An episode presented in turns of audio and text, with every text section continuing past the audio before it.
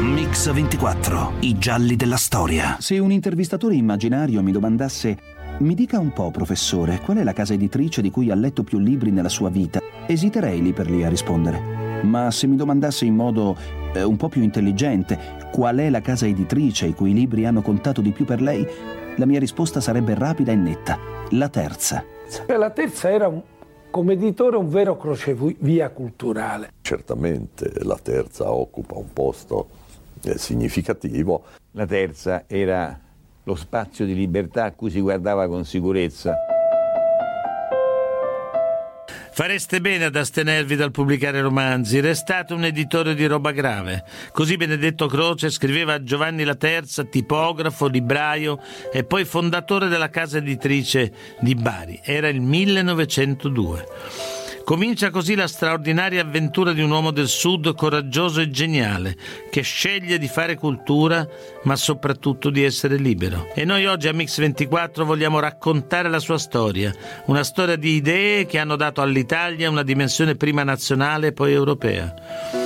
Per aiutarci in questo racconto ascolteremo per cominciare le opinioni e i commenti dello storico Giovanni Sabatucci, del professor Domenico Fisichella e di Alessandro Giuseppe Laterza, nipoti del fondatore.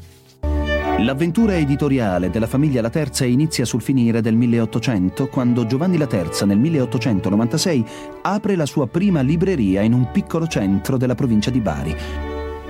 Ma comincia nel profondo sud, eh, comincia in un paese eh, vicino Bari, si chiama Putignano, da cui origina la mia famiglia, eh, e comincia con un uh, signore Giuseppe La Terza che faceva il falegname. Ehm, c'è un rapporto, come dire, molto fisico eh, tra eh, il legno del falegname e il legno della carta. Eh, la cartoleria va abbastanza bene, alle attività della cartoleria si affianca un'attività di piccola attività di vendita di libri eh, e poi una tipografia. È un'evoluzione abbastanza tipica nell'editoria italiana eh, all'inizio, che parte con attività appunto commerciale e industriale, poi solo dopo arriva a quella editoriale. Nel frattempo la libreria si trasferisce, libreria e tipografia si trasferisce a Bari. Dove c'è l'aspettativa della, di un forte sviluppo della città, questa era l'idea che spingeva a insediarsi eh, lì.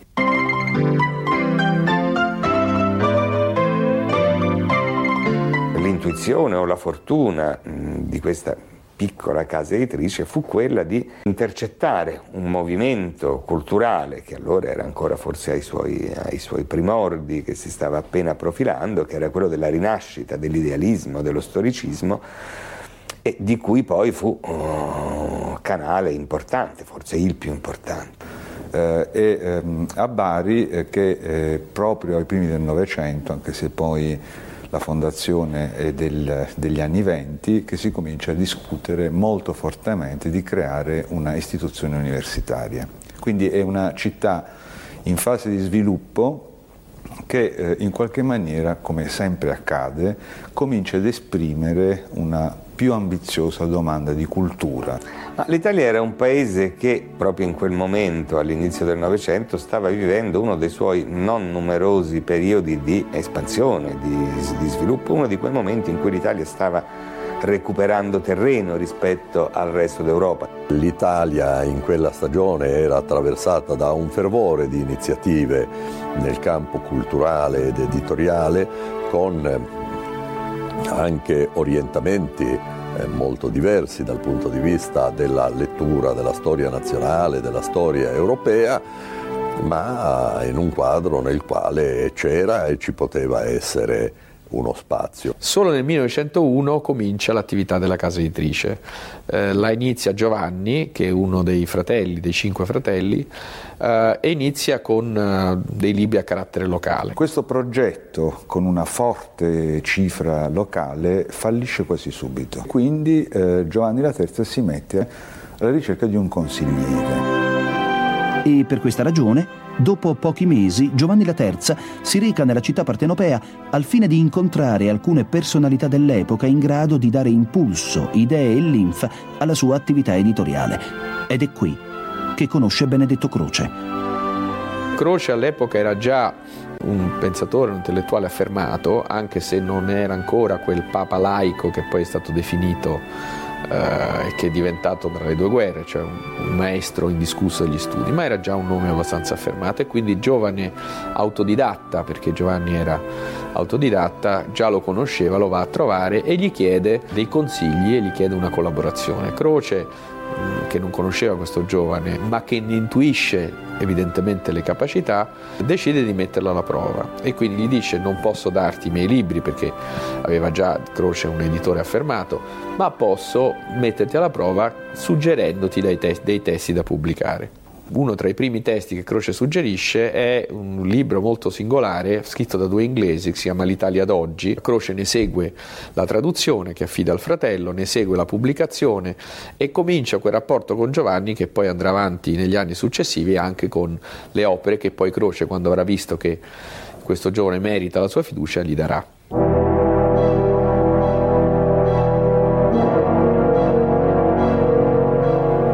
Partiti politici hanno perso fede nei loro principi, nel loro paese, in se stessi.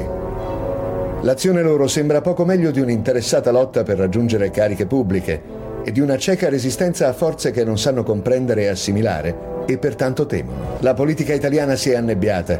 Niente lo mostra in modo più penoso della differenza che corre fra la destra e la sinistra di oggi rispetto agli uomini politici che governarono l'Italia nuova nei suoi primi tempi il piccolo editore cercava un autore che lo uh, aiutasse a imporsi eh, su scala nazionale. Croce cercava un editore che rispondesse alle sue esigenze. Col passare degli anni i legami tra Giovanni Terza e Benedetto Croce diventano sempre più forti. Croce attraverso la Terza indica agli italiani quali classici leggere e come, quali filosofi, quali storici, quali critici, condizionando un vasto settore delle discipline morali. Ne parlano Stefano Rodotà, l'economista Paolo Silos Labini, Tullio De Mauro e ancora Alessandro Giuseppe La Terza. C'è stato questo grande incontro tra Benedetto Croce e Giuseppe la Terza. Quindi c'è questo, questa fortunata congiuntura. È accaduto perché c'era un editore con grandi capacità, e c'era un uomo, e cioè Croce, che era un uomo molto determinato, avendo un programma culturale per la società italiana. È necessario però un lungo tirocinio alla terza perché gli sia concesso di pubblicare i libri di Croce. Prima la sua rivista nel 1906, poi tutte le sue opere a cominciare dall'estetica. È in questo contesto storico che man mano all'interno dell'editrice barese comincia a riunirsi un folto gruppo di intellettuali, da Nitti a Gentile fino a Lombardo Radice. Da quegli incontri e da quei confronti prenderà corpo la collana degli scrittori d'Italia che comincerà a proporre le opere, tra gli altri, di Vico e Gioberti. Credo che siano, sia stato, come in tutti i buoni matrimoni, eh, un'importanza reciproca, uguale. Certamente Croce ha dato alla terza una caratura nazionale che altrimenti non avrebbe avuto. Quindi da questo punto di vista si potrebbe dire che la, di primo approccio è stato più importante Croce per la terza. Però è anche vero che in la terza Croce ha trovato uno straordinario strumento di politica culturale. Certo, i rapporti tra Croce e la Terza non furono sempre idilliaci come tanti carteggi dimostrano nel carteggio si vede, hanno momenti di, eh, come si dice comunicati eh, diplomatici, franco scambio di vedute, cioè i due hanno scontri spesso eh, sulle iniziative da prendere, sugli autori da scegliere e, e non sempre vince Croce, quindi c'è un'accettazione di quest'ottica aziendale. Eh, Croce interveniva molto nella costruzione del libro, eh, voleva sapere tutto, eh, si informava di tutto, perfino nella scelta dei caratteri. Eh, Croce chiedeva che tutti i suoi libri fossero composti da quel particolare proto, un operaio che aveva la sua fiducia, che è considerato il più bravo, che sceglieva i caratteri uno per uno. Certe volte c'erano tensioni tra, i, tra Croce e Giovanni la Terza, quando Croce interveniva su fatti specificamente editoriali e si creava un dissenso, ogni tanto Giovanni puntualizzava con tutto il rispetto che il mestiere dell'editore eh, era una cosa diversa dal mestiere dell'intellettuale. Bisogna tener conto che quando Croce collabora con la terza, negli anni, diciamo negli anni che vanno in, sono intorno alla prima guerra mondiale, subito dopo, porta alla terza una serie di autori molto importanti e praticamente la gran parte degli intellettuali diciamo di orientamento liberale e tra questi Giovanni Gentile con cui Croce era legato da un rapporto di amicizia di consonanza.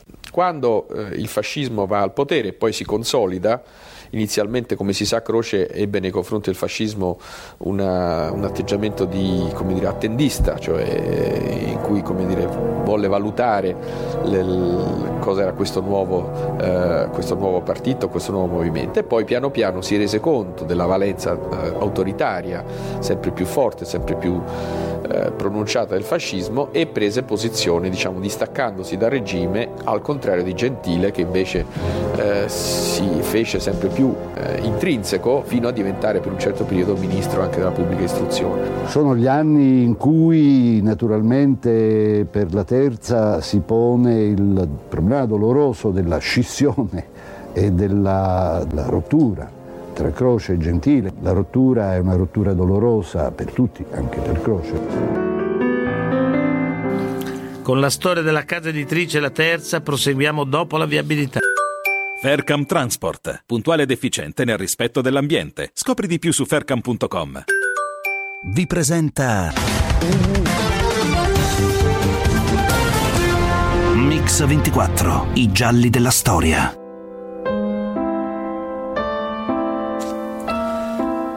Siete ancora all'ascolto di Mix24 che oggi vi sta proponendo la storia di Giovanni la Terza e della sua casa editrice. Siamo al momento dell'ascesa del fascismo ed è necessaria una scelta di campo difficile e rischiosa. Ancora Stefano Rodotà, Giovanni Sabatucci, Domenico Fisichella, Tullio De Mauro, lo storico della filosofia Tullio Gregori. L'avvento del fascismo segna una profonda lacerazione nel paese e obbliga la terza anche ad una scelta di campo.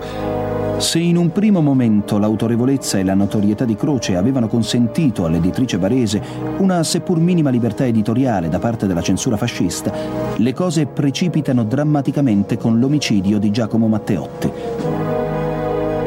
Durante tutto il ventennio questo è il momento più buio per l'Italia e per gli intellettuali. Ormai anche i rapporti tra Croce e Gentile si sono consumati. È il 30 gennaio 1928 quando Gentile scrive alla terza. Caro compare, la questione è molto semplice perché non riguarda il rapporto tra Croce e lei riguarda invece i rapporti tra lei e me. In quel caso la scelta di Giovanni fu una scelta coraggiosa perché fu una scelta a favore di un intellettuale, certo di grande autorevolezza, ma privo di potere, diciamo, eh, politico o istituzionale come era Croce, sapendo che questo l'avrebbe portato a staccarsi da Gentile e negli anni successivi a fare una vita molto difficile. In una, in una fase della storia d'Italia in cui non era accettabile di porsi degli interrogativi, la terza ha continuato a porre eh, degli interrogativi. Gli anni che precedono il secondo conflitto mondiale sono probabilmente i peggiori per il paese ma anche per l'editoria e Croce. Senza entrare nel campo della lotta politica aperta perché non avrebbe sopravvissuto, ma eh, alimentando i filoni eh, con la casa editrice, i filoni di un pensiero liberale anche attraverso delle opere che non avversavano direttamente il regime, né avrebbero potuto farlo, ma che mantenevano, mantenevano aperto il pensiero, mantenevano gli interrogativi. Il filosofo è pedinato in ogni suo spostamento. La sua casa è invasa e danneggiata da squadre fasciste. La prefettura di Napoli apre un apposito ufficio per controllare la corrispondenza del noto oppositore. La casa La Terza, sottoposta a controlli, perquisizioni, sequestri, diffide. Si comunica che questo ministero non ritiene opportuno che la casa editrice La Terza proceda ad eventuali ristampe del volume La concezione materialistica della storia di Labriola si gradiranno assicurazioni in merito. Beh, questa era l'Italia fascista a livello dei rapporti tra fascismo e intellettualità. E in questo clima Croce continua il suo lavoro e continua a vedere ben pochi amici in una solitudine non inferiore a quella delle carceri. La terza è stata una casa editrice che ha pubblicato libri non fascisti, probabilmente l'atteggiamento di Croce non è mai stato tale da mettere in scontro diciamo, diretto la casa editrice col fascismo, salvo alcuni episodi più tardi, ma certo era una posizione come dire, scomoda all'interno eh, dell'Italia fascista. Ma nonostante le difficoltà, la villa dell'editore a Bari diviene un centro di dibattito culturale e politico, tanto che la polizia fascista individua queste riunioni come pericolose. Se qualcuno deve essere ammirato, deve essere ammirato chi è restato in Italia, ha saputo restare in Italia e non piegarsi come Benedetto Croce.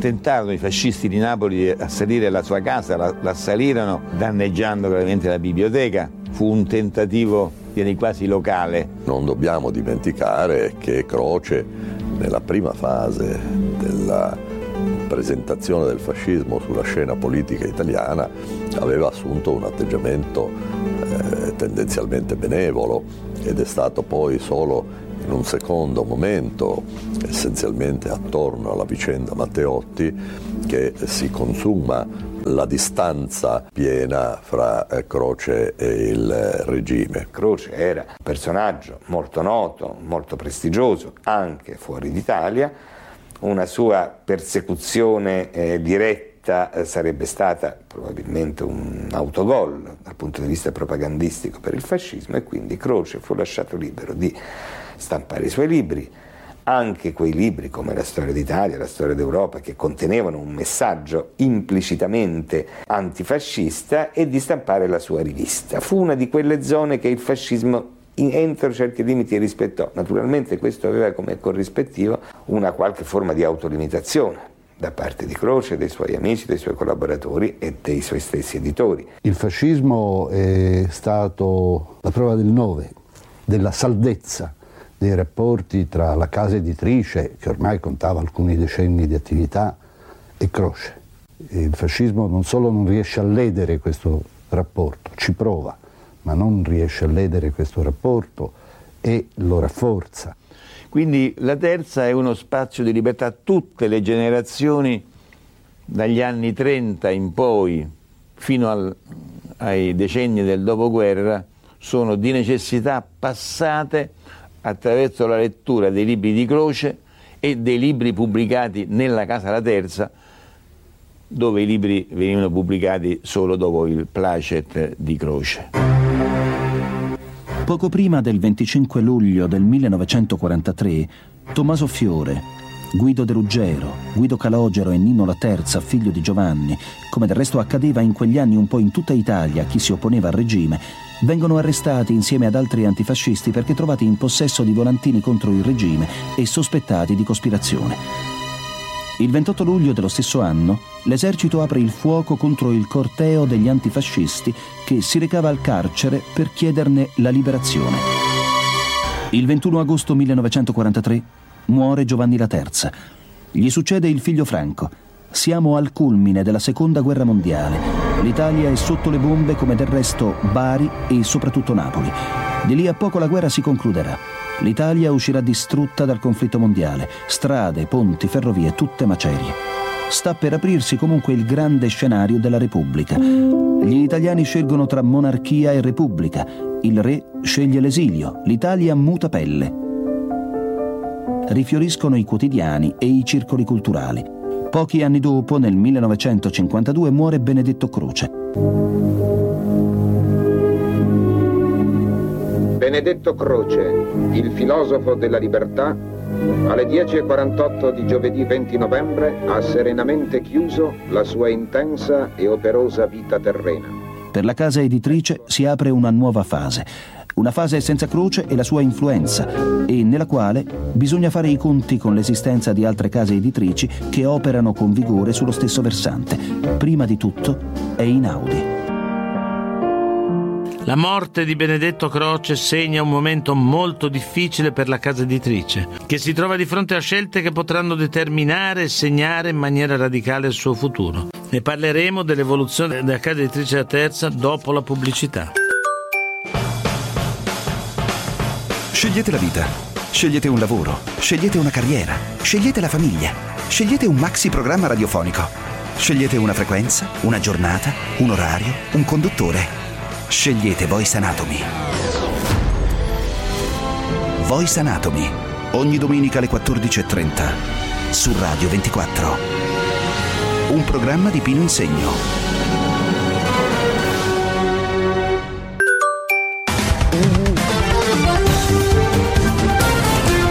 Mix 24, i gialli della storia.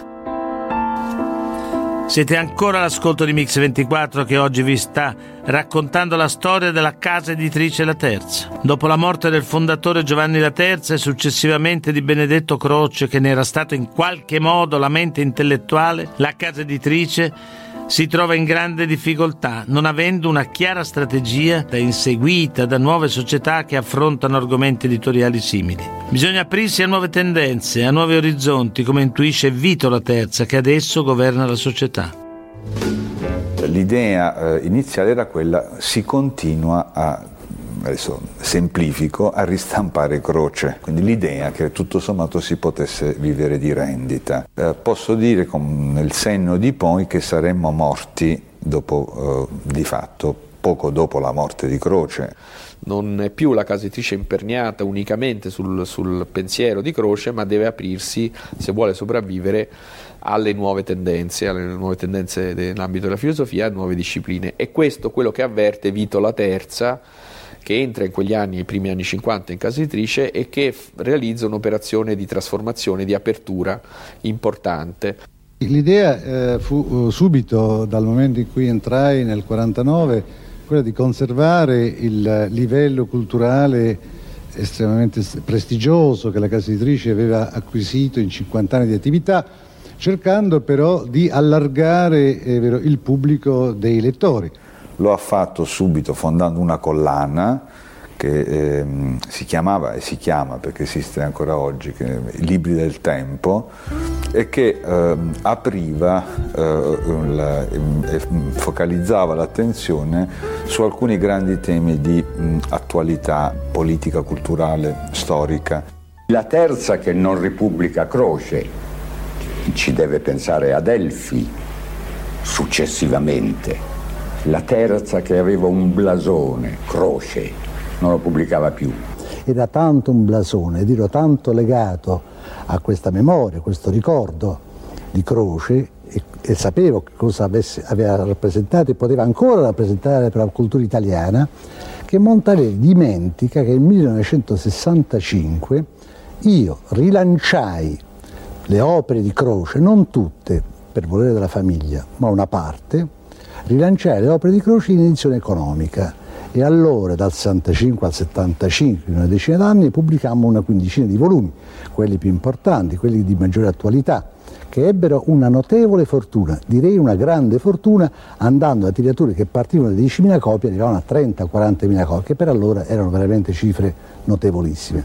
I libri del tempo nascono negli anni 50 perché mio padre, perché Vito la Terza, eh, vuole dare un segno forte dell'impegno civile della casa editrice. E quindi diciamo in anni di ricostruzione, di dopoguerra, i grandi temi della scuola, della sanità, eh, della giustizia vengono affrontati con un taglio di discussione critico, informativo ma anche propositivo. Accade che si va affermando, già subito dopo la fine della guerra, una cultura che tende a, mm, a, pubblicare libri che siano anche di intervento. Negli anni 60 la casa editrice pubblica i quaderni del mondo, eh, e cioè si rifà una corrente liberale, progressista, diciamo, azionista, di pensiero critico, che rimane un po', eh, tutt'oggi è, io credo, quella che caratterizza maggiormente eh, il contributo della casa editrice. Da quel serbatoio di relazioni eh, essenzialmente nasce questa esperienza della collana e di qui una nuova fase della storia della casa editrice. E in questo il contributo di Vito La Terza è stato fondamentale. 100.000, 150.000 e persino mezzo milione di copie i romanzi di successo. Oltre 12.000 titoli pubblicati in un anno. Un giro di affari che nel 1957 era di 40 miliardi, nel 1960 di 52 miliardi, salito nel 1962 a 70 miliardi. Però credo si possa senz'altro affermare che siamo ancora ai tradizionali consumatori. Gli editori sono così eh, impegnati perché hanno fiducia che tutto il Paese, dopo aver risolto problemi molto più scottanti, quali sono quelli della scuola, degli ospedali, avvertano anche la necessità di affrontare una politica della cultura che rendono un paese progredito veramente civile. Gli anni 60 sono contraddistinti dal boom economico, dalle lotte operaie, dalla contestazione studentesca. Esplode il 68. Questo tipo di battaglia non è un tipo di battaglia che mette in discussione In questi anni, la Terza pubblica La fine dell'utopia di Marcuse e il saggio sulle classi sociali di Silo Salabini. Mettevo in evidenza una cosa che a me era apparsa, che le classi medie che secondo Marx sarebbero andate giù, mentre si sarebbe fermato sempre di più il proletariato, che sarebbe diventato la stragrande maggioranza della popolazione. Diceva, l'unica via d'uscita è la rivoluzione, che altro vuoi fare? Andare verso il peggio la stragrande maggioranza e poi se arriva il proletariato al 95 e fai la dittatura, non è una dittatura, è un modo per mettere in condizione di non nuocere una minoranza aggressiva, eh, grifagna. Siccome lì dicevo che il Partito Comunista non è vero che era il partito della classe operaia, aveva secondo uno schema che avevo elaborato con tanti dati ma plausibile, che lì una precisione impossibile, il 60% di votanti erano classi, si potevano definire classi operaie, ma nella democrazia erano una cinquantina, mica male. Quindi allora io dico una cosa del genere, mi, mi, mi fa passare immediatamente per nemico del popolo, che le classi medie stavano crescendo, stavano quelle diventando la maggioranza della popolazione, in parte lo erano, sono diventate sempre di più. Quel libro fu accolto in modo critico ma positivamente, non negativamente. E i, comunisti non, non, non, si, non sono diventati nemico del popolo come ero convinto. Ma all'epoca dell'egemonia crociana il Papa era Croce. E all'epoca dell'egemonia gramsciana, visto che Gramsci era morto, chi era il Papa? Era il Partito Comunista. Era il Partito Comunista, non c'è il minimo dubbio. Naturalmente questa egemonia vero, veniva esercitata in maniera pressante, vincolante per alcune case editrici, già che si è parlato di case editrici. Certamente non era vincolante per me personalmente, ma certamente che c'era, e c'era per la semplice ragione che all'egemonia crociana era succeduta l'egemonia culturale gramsciana, che io ritengo, ho sempre ritenuto e ritengo, credo ancora oggi, sia stato il crociano più illuminato, il crociano più nuovo, il crociano più, il crociano più originale. È chiaro che di questo Gramsci niente affatto allineato e coperto dal Partito Comunista, come dimostra la biografia di Gramsci che io pubblico, ma con eh, l'accusa e l'attacco da parte dei comunisti. Ha pubblicato anche il libro di Bocca su Togliatti che non era certamente ben visto dai comunisti. Fu attaccato violentemente. Quando Bocca dice che quando pubblicò il libro, Brecht, il libro sulla Russia di Brecht trovò nell'editore qualche incertezza, no, caro Bocca, da parte mia non c'è stata mai alcuna incertezza nel pubblicare i tuoi libri che erano molto belli e sono stati molto importanti. Io ti sono stato sempre vicino, amichevolmente, tu lo sai, soltanto per alcune precisazioni che delle volte ti sfuggivano, ma soltanto per collaborare. Il grande editore non si limita a stampare e a, pass- e a fidarsi dell'autore, legge i testi con un occhio suo particolare e se ha l'esperienza che hanno avuto appunto Vito eh, e riesce a far migliorare il testo che viene presentato. Tra gli anni 70 e gli anni 80 c'è una grande espansione editoriale in Italia.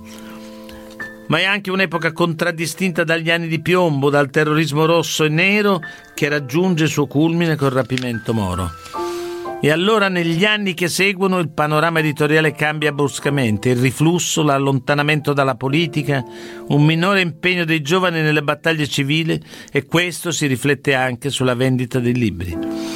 Ma la terza risponde con un ampliamento delle pubblicazioni ed è proprio in questi anni che sale sulla plancia di comando della casa editrice la quarta generazione della terza.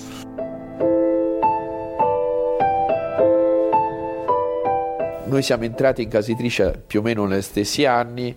Mio padre ha ehm, ci ha fatto lavorare tutti e due, come si dice, alla gavetta. Abbiamo fatto per molti anni redattori, poi eh, lui si è dedicato più allo scolastico, io all'ufficio stampa, ma prima di arrivare ad avere delle responsabilità di direzione, poi in consiglio di amministrazione, sono passati molti anni. La cultura italiana è ormai sempre più legata al mondo intellettuale europeo e internazionale.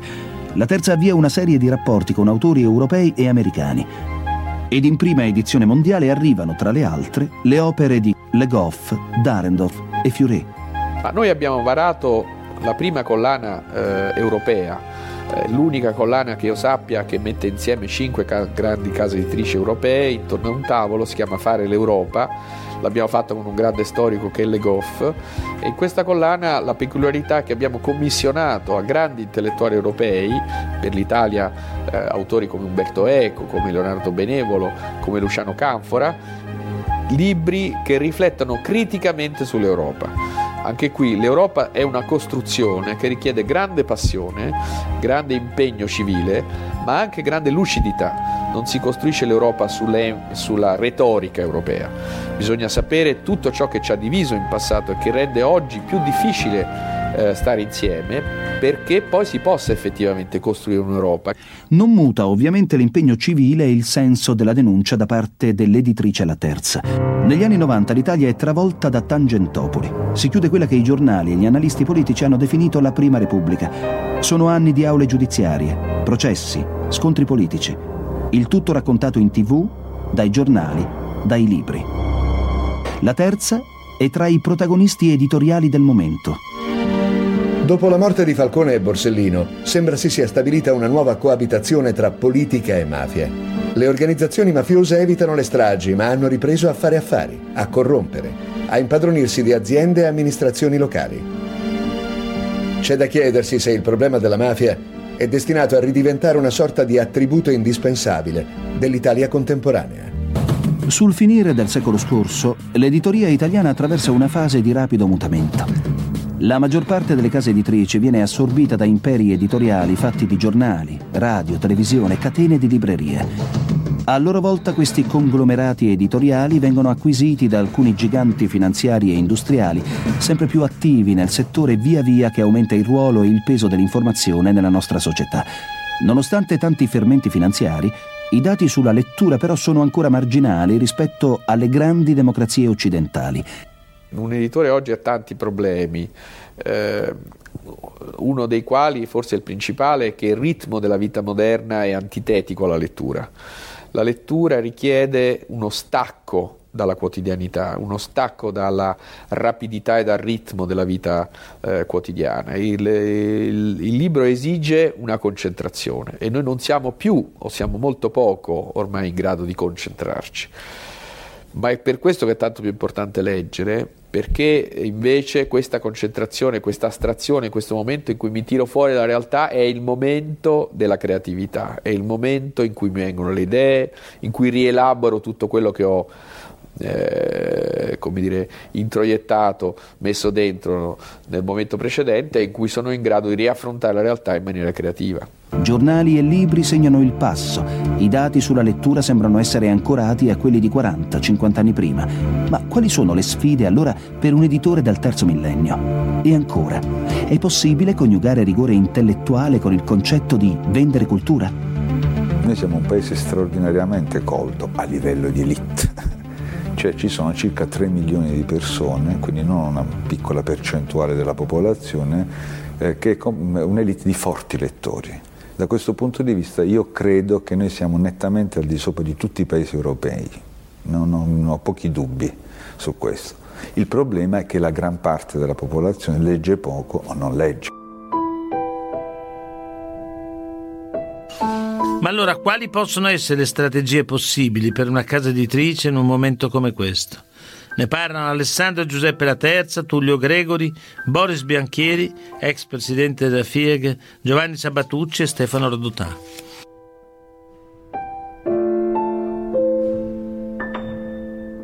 Oggi la difficoltà di fare l'editore è la necessità, io credo, non faccio l'editore, sono amico di tanti editori, ma è quello che i libri debbano essere per buona parte consumati, cioè venduti nel giro di pochi mesi. Quindi il, il rischio che il libro diventi un leggi e getta? Io credo che i problemi di oggi sono poi sempre stati anche i problemi del passato. Il problema è quello di assicurare una eh, solidità economica alla propria azienda e questo è indispensabile perché un'azienda che non sia sana mh, diventa vittima di qualcuno, o chiude o diventa vittima di qualcuno. Cerchiamo di fare una saggistica che tenga sempre più conto di un lettore curioso, ma molto diciamo plurale. Eh, un tempo c'erano lettori influenzati da certe scuole, da certi orientamenti, anche politici. Oggi i lettori sono molto più individualisti, ognuno ha le sue curiosità e quindi è una sfida molto interessante per l'editore inseguire questa diversificazione del mercato. È più difficile per un editore che non voglia ridursi a un editore di nicchia, perché anche quelli ci sono e hanno la loro funzione, la loro utilità, e, e concentrarsi sulla, eh, appunto, sulla, cultura alta, sulle grandi opere, sulla eh, produzione di, appunto, di, di fascia alta dal punto di vista culturale. Bisogna anche, e la terza in questo senso lo ha fatto, lo fa non certo da oggi, intervenire con eh, prodotti eh, leggeri, che non vuol dire necessariamente eh, meno seri o meno importanti. Noi contiamo, scommettiamo molto nella, nella scuola e con un taglio innovativo cerchiamo di produrre dei manuali che siano di servizio per gli insegnanti e per gli studenti, ma anche di sperimentazione di nuove forme di insegnamento. Credo che eh, una serie di libri eh, pubblicati dalla Terza, la storia, cioè, hanno obbligato una serie di studiosi a cimentarsi con questo obbligo di comunicazione. Un secolo di libri, passione civile, rigore aziendale, tutto questo è stato per il Novecento la casa editrice di Bari. Ma oggi cos'è? E che cosa ha rappresentato ancora Giovanni Sabatucci, Alessandro Giuseppe La Terza, Stefano Rodotà, Boris Bianchieri, Tullio Gregori, Tullio De Mauro e Domenico Fisichella? Che cos'è oggi La Terza? È una delle case editrici che ancora oggi in Italia fanno cultura. Non è certo la sola, eh, ce, ne, ce ne sono fortunatamente delle altre, però è uno dei, eh, insieme a altre tre o quattro, diciamo, è uno dei canali attraverso cui passa oggi la produzione di cultura in Italia dal punto di vista appunto dei libri della carta stampata. Beh, il maggior vanto è di esserci, punto, cioè nel senso che qui il, noi viviamo, abbiamo attraversato stagioni eh, negli ultimi decenni in cui per esempio ci sono stati eh, processi notevoli di concentrazione editoriale nel campo, mi riferisco al campo dell'editoria libraria, ma voglio dire ne, ci sono ovviamente anche altri settori paralleli in cui questo è avvenuto, in cui sembrava che una casa editrice indipendente, che non fosse in realtà il marchio appartenente a un grande gruppo editoriale e finanziario, non potesse avere diciamo, storia eh, noi in realtà eh, ce l'abbiamo fatta eh, in un, quella che è stata indiscutibilmente una moria di sigle indipendenti. Le catene legittimamente hanno la logica della grande distribuzione, sono dei supermercati, del libro ma supermercati. La modernizzazione è la più prolifica e meno controllata linea di produzione di rifiuti e di esseri umani di scarto. La depressione è un disturbo mentale assai spiacevole, tormentoso e invalidante ma non è l'unico sintomo del malessere che pervade la nuova generazione nata nel mondo attuale, il mondo liquido moderno, mentre a quanto pare non affliggeva la generazione immediatamente precedente.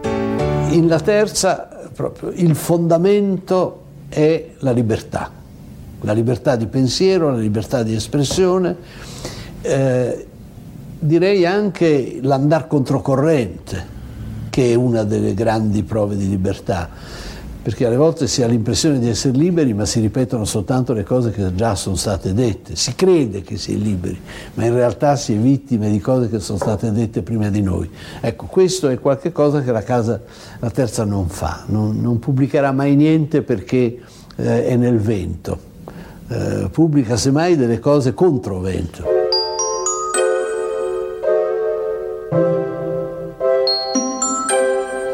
Per parlare di efficienza, o più esattamente di funzionalità del servizio giustizia, occorre riprendere alcuni dati. Nel giugno 2004 i procedimenti pendenti erano 8.944.932. La durata media dei processi non è esattamente determinabile, ma si tratta comunque sempre di parecchi anni. A fronte di ciò le domande sorgono spontanee. I giudici sono troppo pochi o non lavorano a sufficienza? Anche se da un lato è pressato dalla necessità di pubblicare libri che hanno l'impressione di essere molto estemporanei o legati alla minima attualità, dall'altro fornire sempre quegli strumenti di analisi critica che debbono caratterizzare una cultura e un editore di cultura.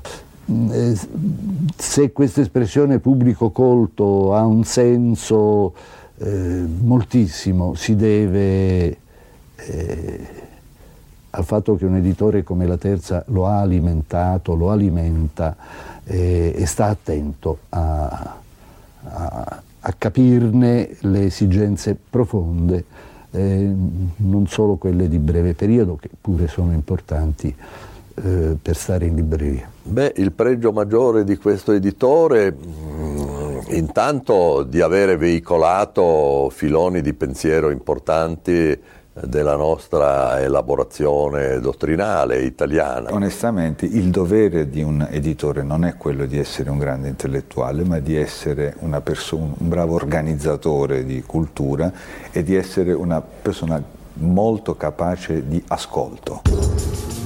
La guerra al terrorismo non è una pura metafora, come la guerra alla fame e la guerra alla povertà.